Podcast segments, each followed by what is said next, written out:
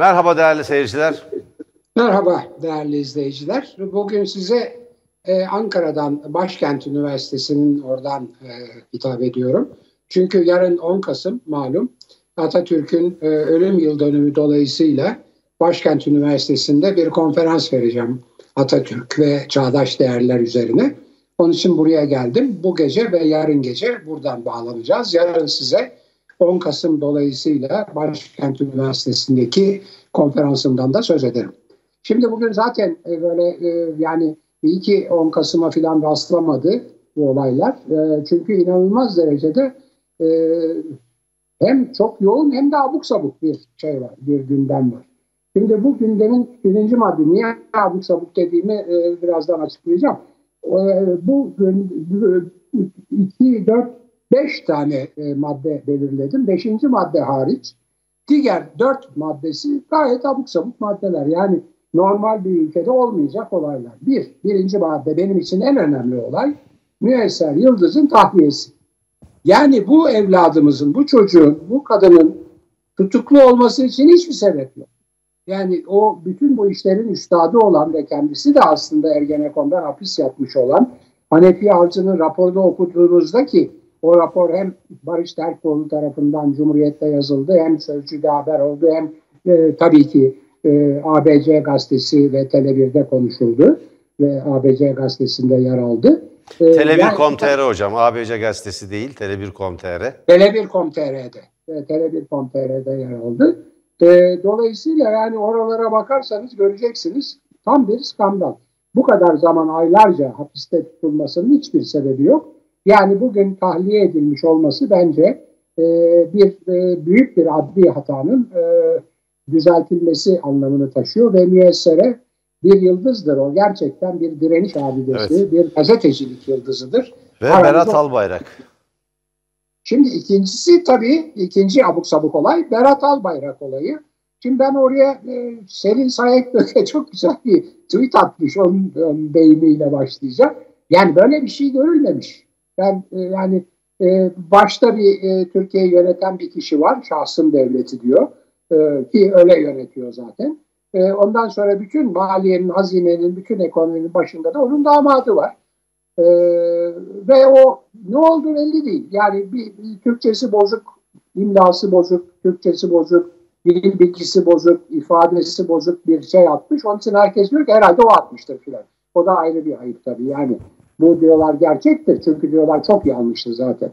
Filan. Neyse o da bir ayrı bir mesele.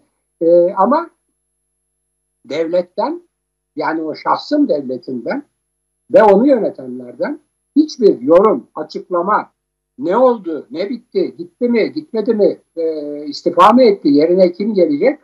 Hiç böyle şeyler yok. Etrafta bir sürü dedikodu. Böyle abuk sabuk şey olur mu ya? Üstelik, üstelik inanılmaz da bir tepki oldu. Bütün dünyada böyle bir maliye ve hazine gibi iki önemli yerin bakanı hem de üstelik damadı şehriyari yani şahsın devletinin işte en muhtemet insanı filan istifa edince ne olur o, o ülkenin parası derhal değer kaybeder. Derhal. Yani hemen değer kaybeder. Türkiye'de ne oldu? Türk lirası değer kazandı. Yani demek ki piyasalar, o çok övdükleri piyasalar bu yönetimden memnun değiller. Bu yönetimin en baş e, direklerinden biri yani o hani çadırdaki orta direk gibi birisi ayrıldığı zaman piyasa bayram ediyor. Yani bir, bir abuk sabuklukta bu. Selin, Selin Sayek Göke çok hoş bir tweette şey diyor, e, Türkiye bir aileden büyüktür diyor. Daha başka şeyler de söylüyor ama bu benim hoşuma gitti. Yani Türkiye bir aileden büyüktür. Hani şu e, dünya beşten büyüktür diye e, Güvenlik Konseyi'nin o beş e, sürekli üyesine atıf yaparlardı. O da hoşuma gitti. Şimdi üçüncü bir haber, e, o, o dehşet verici bir haber. Seçim yasası hazırlıyorlar. Bunu yanlış değil herhalde. Bunu ya ABC'de ya Tele1'de okudum. ABC'de okudum herhalde. Tele1'e ikisine de baktığım için karıştırıyorum ama bu ABC haberi herhalde. Hocam sesiniz biraz yankı yapıyor. İki mikrofon, iki kanal mı açık acaba? Hayır. Hiçbir kanal, hiçbir mikrofon açık değil. Biraz Biraz şey, geriden o halde hocam. Biraz geriden. Tabii. Biraz geriden. Daha geriden. Evet. evet. Daha geriden olabilir. Ee, tamam. tam bir mutlak sessizlik var. Başka hiçbir bağlantıda yok. Bütün her şey seferber oldu benim için. Berat Albayrak e, KJ'si kalsın arkadaşlar lütfen. Evet. Şimdi e, olay bir e, seçim yazısına seçim yazısı yapmaya dönüştü. Bir iktidar yakın bir seçim öncesinde seçim yazısıyla oynamaya başlarsa bu o iktidarın o seçimi kaybedeceğinin en en belirgin işaretidir. Bu tarihte de böyle olmuştur. Günümüzde de böyledir. Türkiye'de de böyledir. Bütün devletlerde de böyledir. Bu da bir başka abuk sabukluk. Üstelik dar bölge gibi dar bölge gibi garip bir sistem getirmeye çalışıyorlar. Ben söyleyeyim. Hani doktor ne yersin ne yersen niye dedi derler e, ölümcül hastalıklar için. İyi bir şey değildir ama iyi bir laf değildir ama yani bu siyasal iktidar da ne seçim yasası kullanırsa kullansın gidecek. Bu da bir başka abuk sabukluk. Ve tabii bunun altında, bunun altında dördüncü madde bu iktidarın e, oyunun ilk defa e, hatta geldiği günden de bu yana yani yüzde otuz, otuz altı ile otuz beş ile geldiydi. Otuzun altına düşmüş olmasıdır. Bu işte o gideceğinin en önemli işaretidir. Beşinci bir madde var bitiriyorum onu hemen söyleyip gideceğim. O abuk sabuk değil güzel bir madde. Azerbaycan çok önemli bir e, alanı, çok önemli bir merkezi ele geçirmiş bir e, savaş zaferi. Evet hocam onu sonunda onu değerlendirelim da, isterseniz. Evet. Yani bu maddeleri Buyurun, benim evet. benim açış şeyim bu. Beş evet. maddem bu. Evet, evet hocam. Ben madde madde gideceğim. Ee, gündemi Tele1 e, ana haberde genişçe veriyoruz. Berat Albayrak'ın istifası günün en önemli olayı değerli seyirciler. Bakan istifa etti mi etmedi mi resmi bir açıklama bile yok. Bu ancak e, yani e, hakikaten kabile devletlerinde olur. Sayın Cumhurbaşkanı Erdoğan diyor ya biz kabile devleti miyiz? Ben de aynı soruyu soruyorum. Biz kabile devleti değilsek eğer, Türkiye Cumhuriyeti kabile devleti değilse bu ülkenin şu anda bir maliye bakanı var mı yok mu? Bunu herkesin bilmeye hakkı var. Öyle anlaşılıyor ki bir maliye bakanı yok. Sarayda bir kavga var, bir ayrılık var. Ve daha da önemlisi e, sadece maliye bakanı Berat Albayrak sadece bir maliye bakanı değil, aynı zamanda bir aile mensubu olduğu için krizin daha da derinleştiği anlaşılıyor. Daha da derin bir karakter kazandığı anlaşılıyor. Şimdi aileden biri ve kimsenin konuşmaya cesareti yok. Üzerinde yorum yapma cesareti yok. Kimlerin var? Bizim var. Biz konuşuyoruz. İlk gün ve herkesten önce. Tele1 Berat Albayrak'ın istifa ettiğini bir iddia olarak dün ekranlarına taşıdı. Tereddüt ettik, baktık ama ortada bir metin var hocam. Biraz önce sizin söylediğiniz gibi. Metne değineceğim. Metin, yani bir e, ne diyelim Ahmet Davutoğlu çok doğru bir şey söyledi. Gerçi kendisinin de enerji bakanıydı ama ya böyle bir imla yanlışlarıyla dolu, Türkçeyi bile doğru düzgün kullanamayan bir istifa mektubu yazan kişinin nasıl Maliye Bakanı olduğunu soruyor. Ve diyor böylelerinin değil bakanlık, değil devlet yönetmek, küçük bir kurumu bile yönetmeleri mümkün değil diyor ki son derece doğru. Ee, sanıyorum Sayın Davutoğlu kendisini Enerji ve Tabii Kaynaklar Bakanlığı döneminden de tanıdığı için bu değerlendirmeyi e, daha e, isabetle e, yapmış olmalı. Fakat o zaman da bu tutumu e, sergilemeliydi. Bir istifa mektubu var ortada. Berat Albayrak sıradan bir kişi değil. Bu ülkede 5 yıldır bakanlık yapan, maliye ve hazineden sorumlu bir e, üst düzey devlet yöneticisi. Instagram hesabından bir istifa mektubu yayınlıyor ve bunun üzerinden Türkiye'de ve dünyada çok sayıda yorum yapılıyor ve insanlar bunu ancak Tele1 gibi bağımsız televizyon kanalları ya da medya kuruluşlarından öğrenebiliyor veya dış basından veya sosyal medyadan. Biz bugün e, sokağa kamera çıkarttık. Arkadaşlarımız vatandaşa sordu. Bütün vatandaşların haberi var. Tele1 mikrofonlarına konuşanlar arasında AKP'li yurttaşlarımız da var. AKP'li yurttaşlarımız ya ben AKP'yi destekliyorum ama Berat Albayrak ekonomiyi yönetmiyordu. Bakın halimize diyor. Bu bir, bu bir, bu bir. Sayın Ali Babacan'ın söylediği gibi istifa değil bir iflas mektubudur. Ekonominin iflas ettiğine dair bir mektuptur bu mektup. Ve e, ortada bir enkaz bırakıp çekip gitmek anlamına e, gelmektedir. Şimdi e, sızan bilgilere göre, özel bilgileri paylaşacağım seyircilerimizle. Sızan bilgilere göre tablo şöyle. Naci Alba, şimdi e, Merkez Bankası'nın yeni başkanı. Merkez Bankası'nın yeni başkanı. Daha önceki bir başkanı var. O başkan görevinden alıyor, alınıyor Murat Uysal. Naci Ağbal yerine getiriliyor ve Naci Ağbal Berat Albayrak'a haber verilmeden iddiaya göre, haber verilmeden ya da onun haberi olmadan e, Cumhurbaşkanı'nın böyle bir haber verme e, şeyi yok, zorunluluğu yok elbette. Saraya gidiyor ve Cumhurbaşkanı'na bir briefing veriyor. Bu briefingde ekonominin berbat durumda olduğunu, Türkiye ekonomisinin batık olduğunu ve ekonomiyi çevirmenin çok zor bir hale geldiğini anlatıyor. Bundan haber olan e, Sayın Berat Albayrak yine iddiaya göre saraya gidiyor. Cumhurbaşkanı makamda görüşmek istiyor. Cumhurbaşkanı kendisiyle görüşmüyor. E, fakat koridorlarda e, Naci Ağbal'la karşılaşıyor ve onunla arasında sert bir tartışma yaşanıyor. Bunun üzerine dönüyor ve bu istifa mektubunu kalem alıp yayınlıyor. Yani bu imla yanlışlarıyla dolu istifa mektubunda. Şimdi yandaş medyanın sefaletini dün görmeliydiniz. Ben buradan sesleniyorum. Ey NTV'den haber aldığını zanneden sevgili yurttaşlarımız. Ey CNN Türk ya da CNN Turk yazıyorlar ya onlar.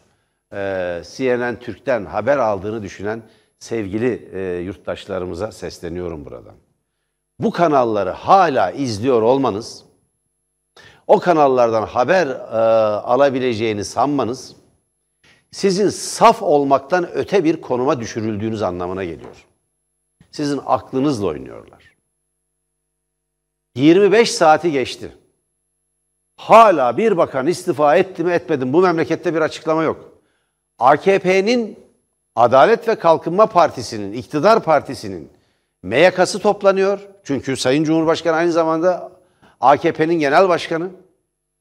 Ömer Çelik parti sözcüsü olarak çıkıyor ve Azerbaycan'dan neredeyse Madagaskar'a kadar her konuda konuşuyor ama bakanın istifasına dair tek bir satır yok. Böyle bir şey olabilir mi ya?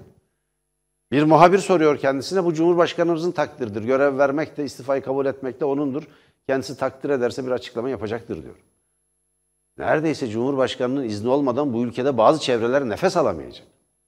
Fakat ülke boğuluyor, farkında değiller. Ülke boğuluyor. Hocam benim bu ilk etapta söyleyeceklerim bunlar. Tartışma derin. Yani dolara ve e, euroya yani dövize bakmadığını söyleyen Sayın e, Berat Albayrak hakikaten çok tutarlıymış. Bakmadı, bakmayarak gitti. Evet. Ama ülke battı bu arada. Ali Babacan'ın dediği doğrudur. Bir iflas var, derin bir iflas var. 70 sente bile, yani bırakın 70 sente, 7 sente muhtaç hale gelmiş durumda ülke. Eksi de. Merkez Bankası'nın döviz rezervleri eksi de fiilen bir şirket söz konusuysa bu iflas halidir. Kocaman dev bir cumhuriyeti, 100 yıllık bir cumhuriyeti bir iflasın eşiğine getirdiler ve bıraktılar. Tablo budur. Ben e, Sayın Albayrak'ın istifasını ekonomideki kötü gidiş, kötü gidişin yanı sıra Biden'ın seçilmiş olması, Biden'ın seçilmiş olması gibi etkenlere de bağlıyorum. Çok yakın temasının olduğu, Kushner yani Trump'ın damadı kayınpederiyle beraber iktidardan düşüyor çünkü. Ve Halk Bankası ve Rıza Sarraf davası Amerika Birleşik Devletleri'nde Trump'ın müdahaleleriyle yürüyor ve e, hem Sayın Erdoğan hem AKP hükümetinin aleyhine sonuçlanmıyordu bir şekilde. Bunun AKP iktidarının aleyhine bir seyir izleyebileceğine dair bir değerlendirme de Sayın Albayrak'ın istifasının nedenleri arasında diye düşünülebilir. Nitekim böyle yapılan değerlendirmeler var. Buyurun hocam. Ben mektup evet. hakkında bir iki şey daha söyleyeceğim. Evet, e, şimdi istifa mektubu için genellikle imlası bozuk deniyor. İmlası bozuk. Kesinlikle imlası bozuk. Anlamı ama da bozuk. Anlamı da bozuk. Tabii. Yani dil bilgisi de bozuk. En basit e, en basit eleştiri şöyle edememe, e, devam edememe kararı aldım diyor. Karar almak bir iradi e, tasarruftur. Ama hocam bir bence iradi... durumu yansıtıyor. Ne dersiniz? Evet. E işte onu söyleyeceğim şimdi. Edememe, edememe ise irade dışı bir şeydir. Yani ben etmek istiyorum ama edemiyorum. Gel, gelememe durumum var.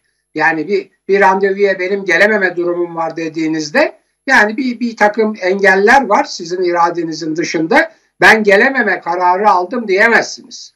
Gelme, gelmeme kararı aldım diyebilirsiniz veya gelemiyorum dersiniz. Şimdi orada e, yorumlar ilginç. Ben buna dil bilgisi hatası Ama hocam istifa da değil. edemiyor ya. Evet değil Damat diyorlar. edemiyor değil. ki. İstifa değil, bile değil. edemiyor. Evet değil. Dediler ki e, bakanlığına yani maliye iki bakanlığa birden hazine ve maliye bakanlığına devam edem, edemiyor. Edemiyor. Edemediğinin e, kendisine bildirilmesi durumunda bu kararı aldı. Yani benim oraya devam edemeyeceğimi gör, ede, edememe durumumu bana diye tebliğ ettiler. Ben gördüm. Yani aslında şahsın devleti onu oradan attı. O da onun için öyle edememe kararı aldım diye ve bilinçaltını yansıtıyor dediler ve bir espri. Şimdi bir başka espri daha var. Onu da ben yapayım. Hani ben dolara bakmıyorum dedi ya. Evet, dolar da dolar da buna küsmüş. Bu da dolar da buna bakıyormuş. Ortak belli oldu. Gidince çünkü birdenbire düştü. Yani öyle bir evet, öyle hocam. bir durum var. Şimdi e, bu tabii büyük bir e, felaket. Yani böyle bir gayri ciddi iş olmaz. E, ama ben başka bir noktaya işaret edeceğim. Onu siz söylediniz. Benden önce söylediniz. E, Amerika'daki seçimlerin e, getirdiği sonuçlardan biri Halk Bankası davasının yeniden gündeme geleceği ve e, iktidarın şu anda iktidarda olan AKP'yi Erdoğan iktidarını biraz sıkıştıracağı biçiminde bir takım e, beklentiler, bir takım öngörüler var. Oradan dolayı da biraz e, ilişkiler böyle e, limoni bir renk almış olabilir. E, ama zaten e, çok hiç şık olmayan bir şeydi. Yani şahsım devleti diyor baştaki. Sonra da dama, damadını bütün her şeyin başına atıyor ve bütün işlerde karma karışık oluyor. Şimdi Naci Ağabey önemli bir adam. E, yanlış bir siyasal e, tercih yapmış bence yani AKP'de olmakla. Fakat onun eski kariyerine baktığınızda nereden geldiğini şunu görüyorsunuz. E, Maliye Bakanlığı müsteşarı.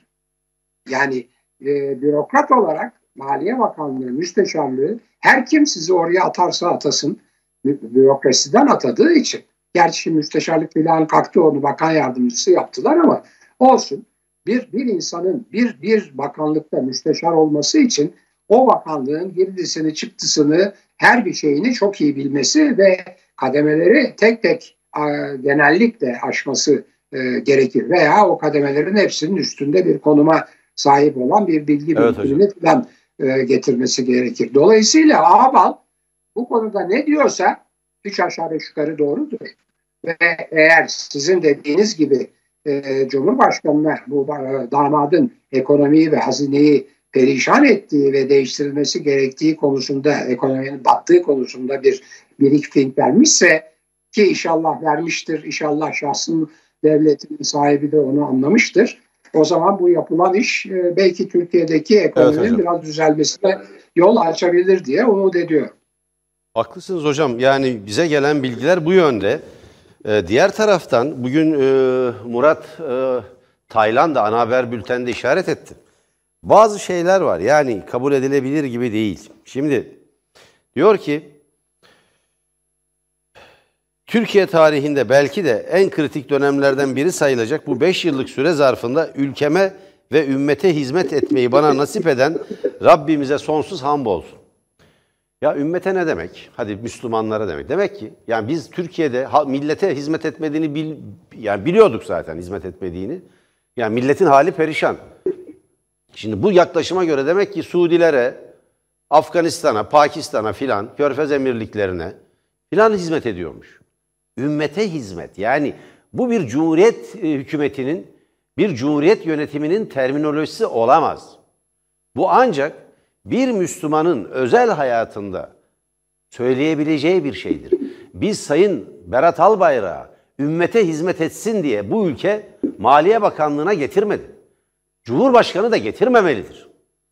Her şeyden önce bu millete karşı sorumludur. Millet kavramını kullanmamış. En önemli yanlarından biri bu. Bir tanesini işaret ettiniz çok doğru. Edememe, tuhaf. Edemiyor zaten. Yani e, devam edememe kararı istifa edememeye dönmüş durumda. ne zaman edeceği belli değil. E, çok doğru. Enerjide olduğu gibi ekonomide de ektiğimiz tohumlar e, çok uzak olmayan bir gelecekte koca koca çınarlara dönüşecek ve ülkemizi tam bağımsızlık hedefine ulaştıracak demiş. Ya şaka gibi. Gerçekten şaka gibi. Ülkeyi göbeğinden bağımlı hale getirip bu ülkeyi Londra bankerlerinin kapısında kapı kapı dolaşıp borç dilenen bir duruma düşürüp sonra da tam bağımsızlıktan söz etmek herhalde bu iktidarın başından beri izlediği taktiklerden biri olsa gerek. Yaptıkları işin, yaptıkları işin yedikleri nanenin tam tersini söylüyorlar. Tam tersini, tam tersini. Ülke batıyor mu? Şahlanıyor diyorlar. Boğuluyor musunuz? 100 metreyi 2 saniyede yüzdük diyorlar. Yani eee, uçurumdan aşağı mı gidiyorsunuz? Ekonomi uçuyor diyorlar. Bir uçuş var da uçurumdan aşağı bir uçuşu semaya doğru, ufka doğru uçuş olarak değerlendiriyorlar. Genellikle şey bu dili kullandılar. Çok tuhaf. Şimdi Allah bizleri sıratı mustakimden ayırmasın, doğru yoldan ayırmasın. Yani cennete, Tanrı'ya giden, Allah'a giden doğru yoldan ayırmasın demiş. İnşallah diyelim. İnşallah ayırmaz. Sonumuzu hayır eylesin demiş. Yani sonumuzu çok iyi görmüyor Berat Bey. Öyle anlaşılıyor. Sonumuzu çok az görmüyor. Bir de at izinin it izine kar- karıştığı hak ve batılı ayırt etmenin zorlaştığı bir dönemden söz ediyor. Ben merak ediyorum kim at kim it? Şimdi at izinin it izine karıştığı durumlar aynı sahada, aynı alanda, çok yakınımızda, burnumuzun dibindeki insan ve güçlerle olur. Yani dost ve düşmanın iç içe olduğu durumlar için söylenir bu söz. Hak ve batıl da öyle. Demek ki hak ve batılı artık ayırt edemez hale gelmişler. Yani ülkenin geldiği durum vahim aslında. Bu durumda çok ağır bir biçimde Berat Albayrak hükümeti, çevresini, kendisini engellediğini düşünen diğer insanları çok ağır bir şekilde suçlayarak da istifa etmiş oldu. At izi it izine karıştı. Hakla batıl birbirinden ayrılamaz hale geldi diyor. Şimdi bunlar vahim hocam ne diyorsunuz? Şimdi bu çok çok tam ben e, bunlar üzerinde duracaktım. Çok iyi oldu sizin böyle bağlamanız. Bence orada e, çok dikkatle seçilmiş iki tane özdeyiş var. Bu iki özdeyiş iki düşünce sistemine, iki Gerçi at izi ideolojiye- it izini de yine yanlış yazmış hocam ama olsun. Evet, evet. ona, ona değinmeyeceğim. Zaten At izinin iti izine karıştı Evet, evet, iyice, iyice her şeyi mahvetmiş ama şunu yapmak istiyor bence. Bugünkü iktidar e, bu bugünkü niteliğiyle e, herkesi aldatarak demokrat oldum işte e, bilmem üstümdeki milli görüş gömleğini çıkardım milliyetçiliği reddediyorum filan laflarının tam tersine iki iki temel ideoloji iki hatta sert temel ideoloji üzerine götürmeye çalışıyor seçimlere kadar kendisini. Birisi e, sert milliyetçilik e, yani e, ırkçı milliyetçilik. Öbürü sert mezhepçi dincilik. Bayağı dincilik. Yani dindarlık filan değil.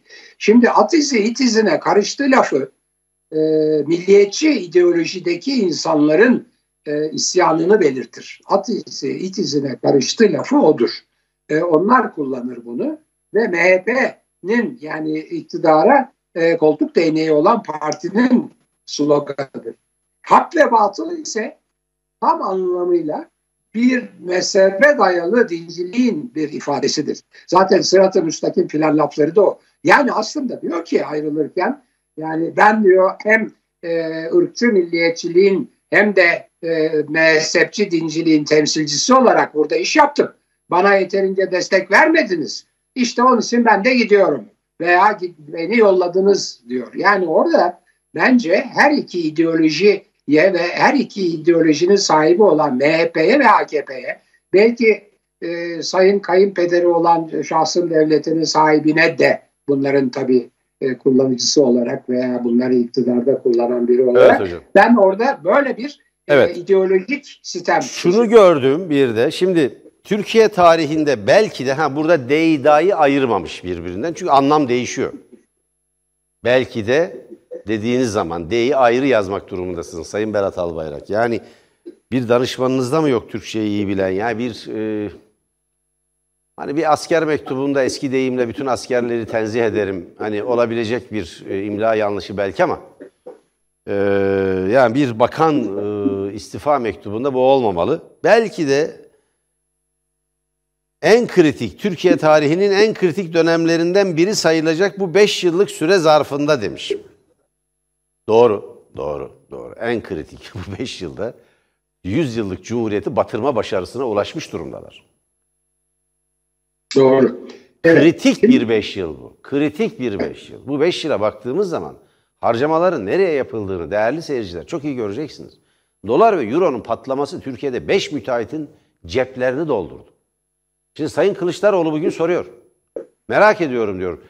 Aile şirketi tarafından mı yönetiliyor Türkiye? Türkiye bir aile şirketi mi? Bu şirketin sahibi Erdoğan ailesi mi? Şimdi bu üç soruda Sayın Kılıçdaroğlu'nun sorduğu bu üç sorunun da cevabı ortadadır. Bu kritik bir evet. yıl. Şimdi Türk parası dünyanın her yerinde, bütün paralar karşısında, Suriye lirası karşısında bile değer kaybetmişse, dolarla borçlanmış, geçiş garantili verilmiş köprüler, özelleştirme yağmasından dağıtılmış elektrik şirketleri, Türkiye Elektrik Kurumları'nın, TEDAŞ'ın, İİDAŞ'ın vesaire birimleri, Türk mahkemelerinin yetkili olmadığı, Londra mahkemelerinin yetkili olarak tanındığı, bak bak bak bakar mısınız ya Londra mahkemeleri yetkili. Ondan sonra da kalkıyor, burada Yeni Şafak'ta İbrahim Karagül İstanbul sokaklarına ABD askerlerimi çağıracaksınız diyor. Sayın Karagül yani e, sizin ülke sosyolojisine, siyasetine hakim olmadığınızı biliyorduk ama bu kadar bilgisiz olacağını tahmin etmiyorduk hiçbir biçimde. Ve kendi tarihinizi bu kadar çarpıtacağınızı da tahmin etmiyorduk. Londra mahkemelerini yetkili olarak tanımış bir iktidardan söz ediyoruz. Kapitülasyondur bu. Osmanlı'yı batıran kapitülasyondur bu. Balta Limanı Anlaşması'nda ne verildiyse onlar verilmektedir.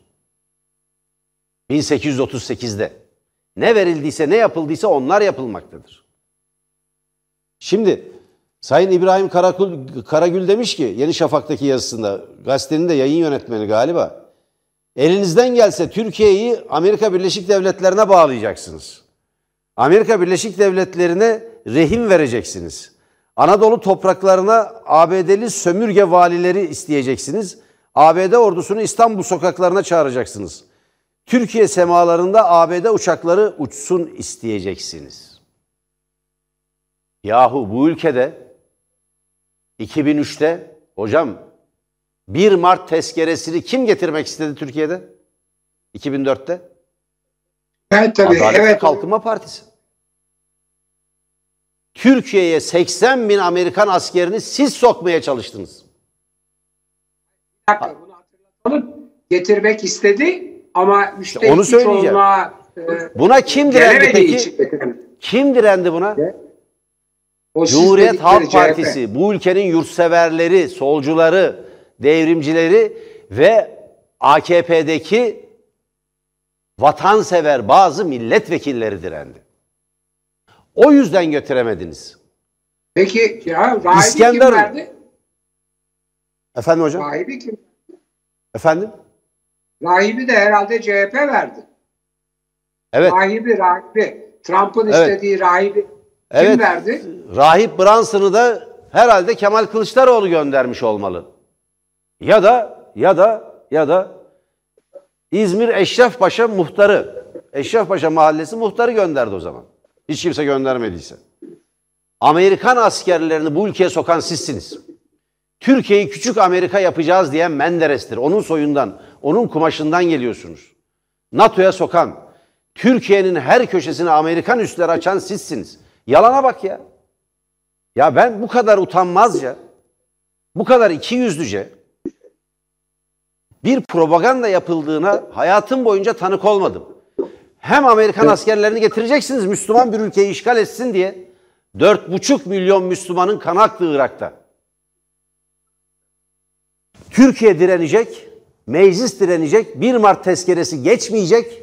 Ondan sonra da bu 1 Mart tezkeresini bu askerler geçirmedi diye askerlerin isimlerini vereceksiniz Amerikan Büyükelçiliğindeki briefingde. Onlar da Ergenekon davasından, Balyoz davasından tutuklanacak değil mi? Bu tezgahın içinde olacaksınız. Bak bak bak anti Amerikancılığa bak. Yapma ya. Yani gözlerim yaşaracak. Keşke Yunan kazansaydı diyen bir mahalleye mensupsunuz. Bunu unutmayın. Bunu evet. unutmayın. Bize milliyetçilik, vatanseverlik falan taslamaya kalkmayın. Bu olay da böyle. Şimdi evet. Buyurun hocam. Evet. Şimdi bir defa AKP'nin bir Amerikan projesi olduğunu bir arkadaşım bir kitabında yazmıştı. Kitabın adı öyledir. Neydi o kitap bir hatırlatır mısınız? Bir evet benim bir kitabım projesi. hocam. Zaten zannediyorum 15. baskısını yaptı. Sayın evet. İbrahim Karagül'e de onu şiddetle öneririm. Beyaz evet, Saray'a daha başbakan olmadan, parti başkanı bile olmadan kırmızı halıyla Oval Ofis'te kabul edilen bu ülkede başka hiçbir lider yok Sayın evet, Erdoğan dışında. Bir, evet. Bir, bir o yüzden bu de... palavrayı bırakın lütfen. Benim evet. bir ABD projesi olarak AKP kitabımı okursanız Sayın Karagül, Sayın Yeni Şafak gazetesi yazarı, e, genel yayın yönetmeni, AKP'nin nasıl kurulduğu ve iktidara taşındığını görürsünüz.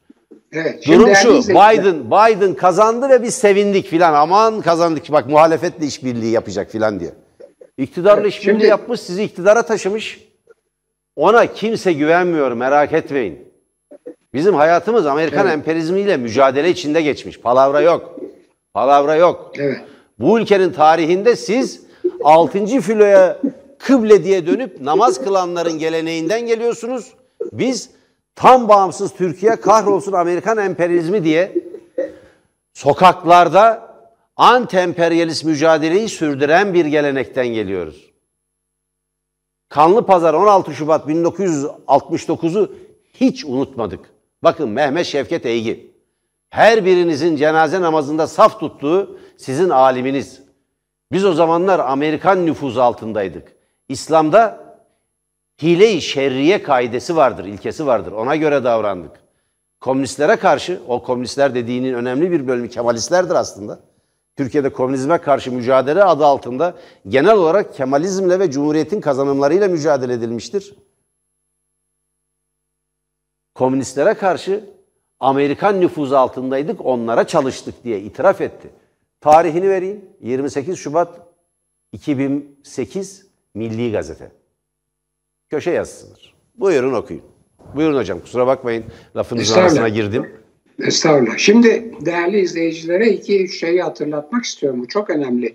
Biri demin e, araya karıştı. Belki unutulmuştur. Amerika'nın e, e, üzerinden girmek üzere e, hazırlık yapması ve Türkiye'den bir e, hükümet tezkeresiyle buna destek verilmesi mecliste konuşulurken AKP bütün hatlarıyla ve e, bütün e, büyük e, liderleriyle bu tezkereyi destekledi. Fakat CHP bu testere karşı çıkınca üçte iki çoğunluk bulunamadığı için kabul edilmedi. Önce kabul edildi, tezkere çoğunlukla kabul edildi. Salt çoğunlukla AKP oylarıyla. AKP oylarıyla. AKP oylarıyla. Tezkere aslında salt çoğunlukla kabul edildi. Ama bu bir savaş Çok oy aldı diyelim. Kabul edilmedi de fazla oy e, aldı. E işte öyle dendi. Kabul edildi diye haber bile çıktı. Sonra baktılar ki ya bu bir savaş meselesi. Meclisin üçte iki çoğunlukla e, iki bölü üç yani çoğunlukla e, karar vermesi lazım. O e, sayıya ulaşamadığı için kabul edilmemiş sayıldı. Reddedilmiş sayılmadı. Kabul edilmemiş sayıldı. Yani şimdi dolayısıyla AKP'nin bir defa daha ilk iktidara geldiğinde selamun aleyküm böyle bir e, emperyalistlere hemen hizmet. olma, sınırlarını açma evet e, olayı var. Bu bir. İki, o ben hala hazmedebilmiş değilim e, Trump'ın mektubunu. E, ya neler söylüyor adam? Yani senin işlerini diyor ben hallediyorum burada diyor. E, işte şu, bir, şunu diyor bunu akıllı ol diyor filan. Ve Türkiye'den çıt yok çıt yok. Mekrubu çöpe attılar filan gibi böyle bir takım e, gayri ciddi insanlardan gayri ciddi açıklama. Ne büyükelçiler devrede ne e, bir e, nota veriliyor ne mektubun resmi kanallarla reddedilmesi veya iade edilmesi söz konusu filan derken sadece tabii Trump'a da değil Mer Merkel'e de aynı şey. E, bir e, Türk kökenli Alman gazeteciyi Merkel istedi diye hem de mahkeme daha birkaç gün önce tutukluluk haline şey, karar vermişken derhal alelacele birkaç gün içinde karar değişiyor, tahliye ediliyor. Almanya'nın yolladığı uçak havaalanında beklerken uçağa binip gidiyor. Güvenmiyorlar çünkü ne olursa olsun. Derken rahip meselesi. Bu, bu can bu tende durdukça ben bu rahibi vermem diyen şahsım devletinin şahsımı, şahsı ondan sonra rahibi yolladı gitti. Bir de bir de büyük büyük bir Amerika'da büyük olay oldu. Yani o rahip Trump evet, tarafından hocam. kabul edildi, onu tasdik etti, şunu yaptı, bunu yaptı filan bir şeyler yaptı falan. Yani bu, bu ayıptır bu yaptığınız ya. Yani kendi yaptığınız bütün hataları karşı tarafa yüklüyorsunuz. Aynen depreme hazırsızlık gibi, Amerika'nın bilmem egemenliğine girmek gibi, e, yargıyı mahvetmek gibi. Aynen öyle hocam. Şimdi e, vakit kalmadı. Vakit kalsaydı e, epeyce konuşmak mümkündü. Ben bir sözle bu bahsi kapatayım. Sayın Kılıçdaroğlu bugün çok esaslı bir değerlendirme yaptı. Dedi ki, veziri vererek şahı kurtaramazsınız. Yani e, Berat Albayrak'ın istifası bir vezirin feda edilmesidir ama bunun asıl sorumlusu olan bir tane asıl sorumlusu şahtır dedi. Yani AKP Genel Başkanı Sayın Erdoğan. Bu laf e, bence çok doğru durumu özetliyor ve Sayın Kılıçdaroğlu bizim e, 18 dakika programlarında kullandığımız kavramı benim bazı yazılarda da kullandığım kavramı sık sık kullanmaya başladı. Devlet krizidir dedi bu. Bu da önemli bir saptama. Bir devlet krizi bu doğru. Vaktimiz olsaydı dün e, pazar günü yayınlanan Yılmaz Özdil'in e, değerli gazeteci e, dostumuz, kardeşimiz Yılmaz Özdil'in 1939 Erzincan depremine ilişkin şahane yazısını e, kısaca özetleyecektim. Bazı fotoğraflar ekrana getirecektik. E, vakit kalmadı. Bütün seyircilerimizden Yılmaz Özdil'in e, dün Sözcü gazetesinde yayınlanan yazısını mutlaka okumasını isterim.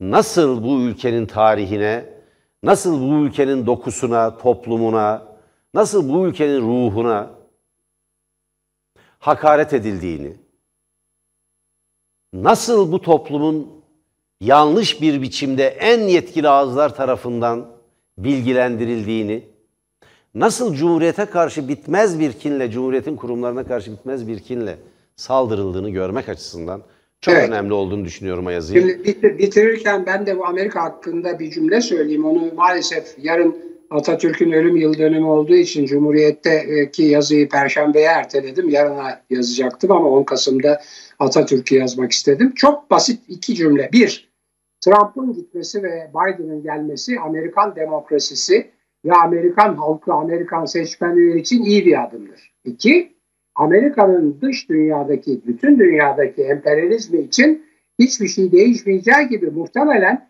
bazı şeyler emperyalizm, emperyalizmin lideri olarak Amerika'nın yapacağı bazı şeyler dünyayı daha çok belki karıştıracak ve Türkiye'nin de daha zor evet, hocam. karşı kalmasına sebep olacaktır. Hoşçakalın değerli seyirciler.